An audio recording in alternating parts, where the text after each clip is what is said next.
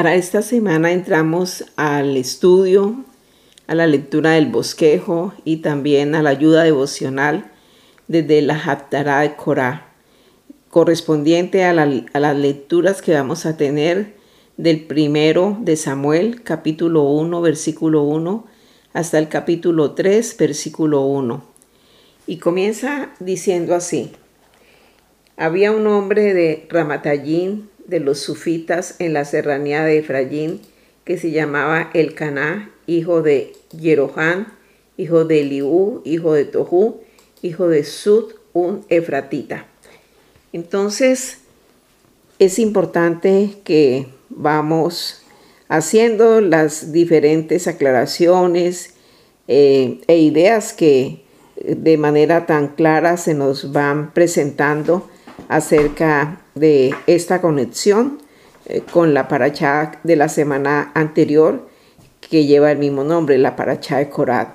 Este hombre, el Caná, hay un eh, detalle muy, muy significativo y dice la escritura que él tenía dos mujeres, Haná y Peniná. Él tenía dos mujeres. La Torá no dice por qué. Y realmente esto es raro. Y aunque suena raro esto, también es claro que nosotros vayamos identificando algunos asuntos importantes.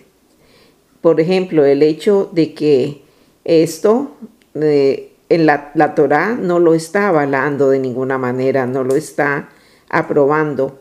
Eh, simplemente acordémonos que el libro que antecede a Chemuel es el libro de jueces. Y el libro de jueces, eh, todos eh, seguramente estamos en contexto, dice que en aquellos años no había rey en Israel y cada uno hacía lo que era recto en sus ojos.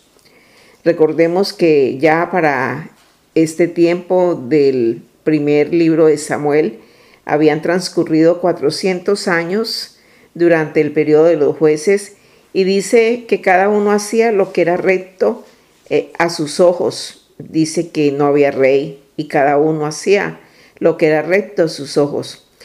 Acordémonos que la Torá eh, siempre nos muestra que había una sociedad corrupta, siempre nos muestra eh, la descomposición del ser humano y, y vemos cómo eh, había una sociedad y una serie de personas que se movían en medio de una alta inmoralidad.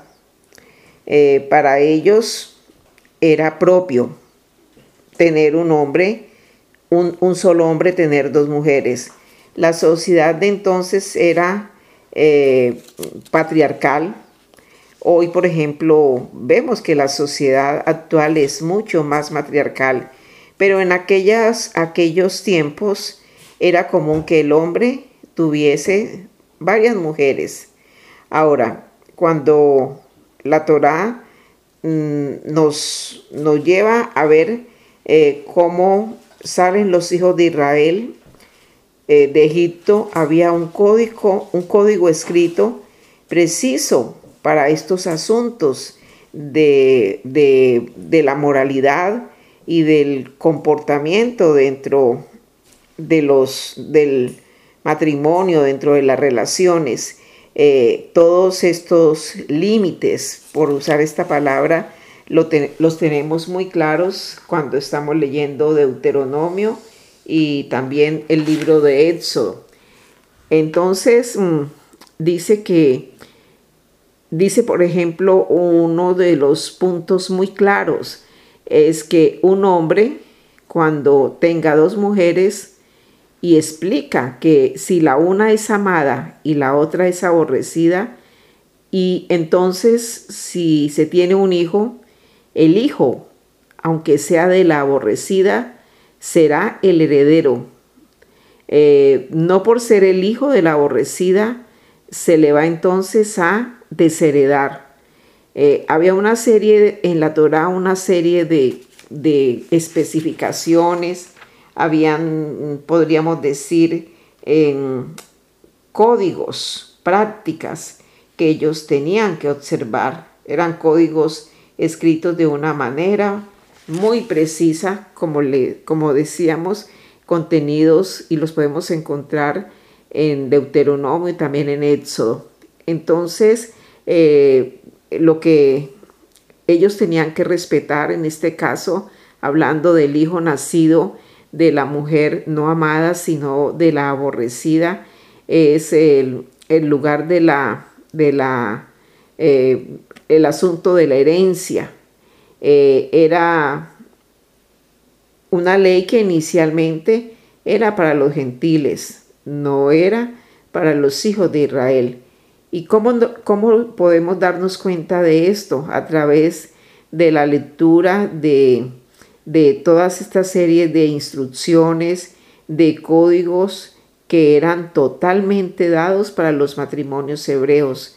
Y para ellos en todo tiempo aplicó un código totalmente diferente y por eso es que es importante que no nos confundamos al, encontrarnos con este pasaje que como les decía anteriormente suena extraño que de este hombre se diga que tenía eh, el Caná tenía dos mujeres.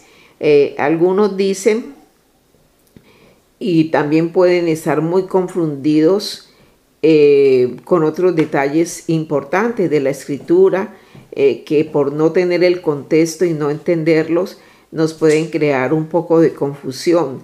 Eh, al principio encontramos en la Torá eh, mm, que nos dice serán una sola carne, pero luego aparentemente mm, parece que hubiese una contradicción eh, donde se dice que se permitía el divorcio, entonces a veces no logramos tener como la respuesta precisa a este tipo de eh, contenido de la escritura. Eh, y podemos pensar, si Moisés mismo está escribiendo la Torá y dice, al principio varón y hembra los creó, y luego dice que serán para una sola carne, porque así es como la traducción correcta eh, del idioma lo, lo expresa, además serán para una sola carne, pareciera ser que hay una contradicción eh, cuando luego vemos más adelante que eh, un hombre tenía dos mujeres y luego eh, encontrar otra expresión donde aparentemente se dice que el divorcio era permitido y que Moisés también luego dice que no era permitido el divorcio por cualquier causa. O sea que eh, toda esta serie de observaciones, por así decirlo, nos puede dar mucho, eh, muchas preguntas. Eh, y tendríamos también que entender aquí algo que es importante, es que cuando se habla bajo el criterio de inmoralidad sexual, lastimosamente muchas traducciones al, al castellano lo toman solo como el aspecto del divorcio. Eh, por ejemplo, Deuteronomio 24 dice mm, que son eh, como circunstancias que aplican cuando eh, las personas evidencian que son incrédulas, porque si era en medio de Israel había una pena severa cuando se veía que había un adulterio. Entonces es, es como referente el código a quién aplica o aplica al, pueblo de Israel o aplica para personas, eh, digamos, incrédulas. Eh, así que cuando se habla de, del adulterio eh, dentro del pueblo hebreo, el castigo, lo que está escrito es que era el apedreamiento para la persona que era encontrada en esa, en esa condición. Entonces, eh, eh, tenemos que también entender que cuando se habla de inmoralidad sexual, no se refiere exclusivamente a un acto de adulterio. Eh, cuando vamos a Levítico 18, por ejemplo, vemos que incluye muchos, mm, muchos vicios sexuales eh, puede que no haya habido adulterio, pero hay otra serie de vicios y de, hábitos, de, pecados sexuales. Em, entonces, mm, eh, por eso es que algunas veces encontramos como que si fueran contradictorias las expresiones que las traducciones nos muestran.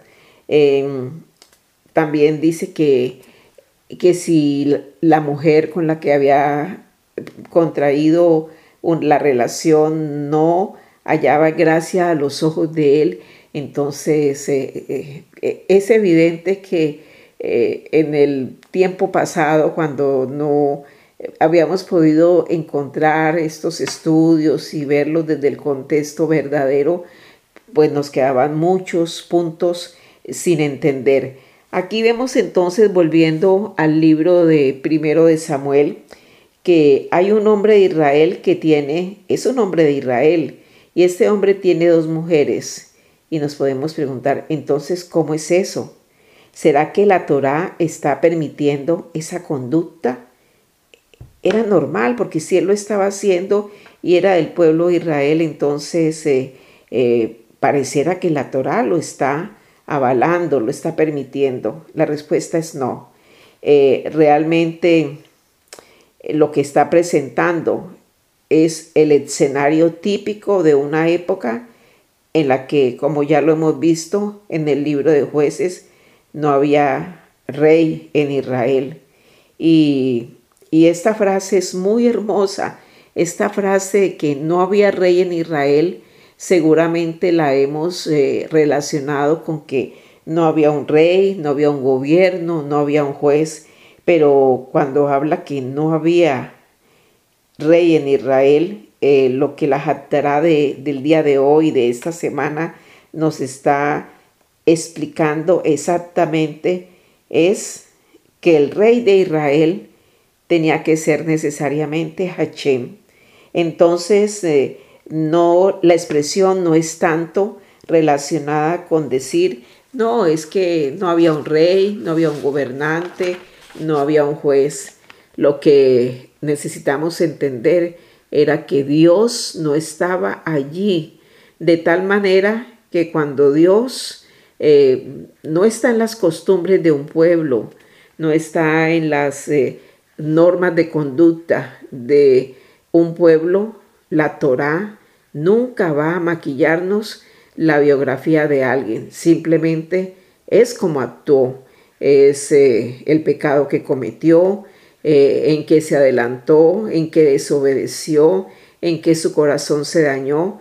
Ahora, ¿qué sucede? Algo también que nos deja hoy una profunda enseñanza. Lo terrible es lo que hacen los indoctos, es decir, los que no conocen todos estos cercos, todos estos delineamientos, reglamentaciones, códigos que el Padre nos, nos dio y es lo que algunos hacen y es acomodar versículos como este y decir, pero mira, aquí aparece algo y Dios no dijo nada, no lo presenta como algo común, aceptable. Em, y, y, al seguir leyendo el libro de primera, primero, el libro primero de Samuel, pues podríamos decir, y ellos subían y sacrificaban y allí en Chiló el Caná ofreció eh, sus sacrificios y se postró y allí él estaba con estas dos mujeres y también pues allí estaban los dos hijos de Eli, Odni y Pinjas, que eran sacerdotes de Achén y, y luego eh, ya para el día de mañana, día 2 de la semana, vamos a ampliar esto un poco más, pero eh, yo creo que hoy la enseñanza que cada uno en la medida que sus, su situación se lo permita, también eh, eh, tenemos el, el video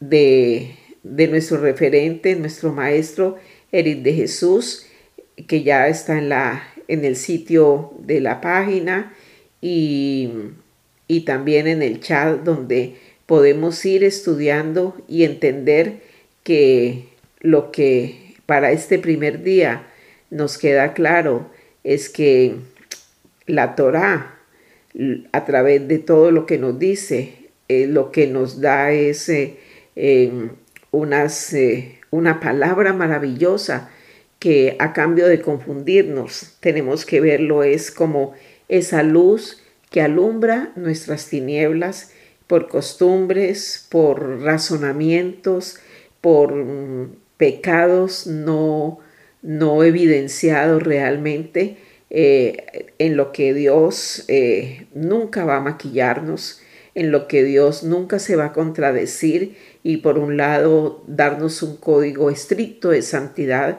y por el otro lado permitirnos hacer las cosas como si no hubiera rey en medio de nosotros, como si la presencia de, de no estuviese determinando cada detalle de nuestra vida.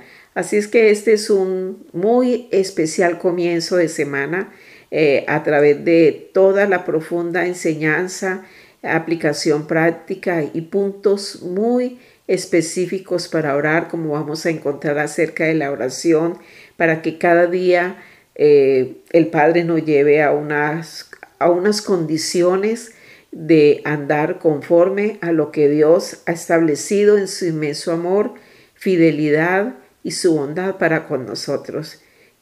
todo para todos, una bendecida semana y que la palabra del Señor more abundantemente en nuestra mente, en nuestro corazón y eh, produzca esa transformación para la cual Dios está trayendo a nuestras vidas su palabra y su verdad. Shalom.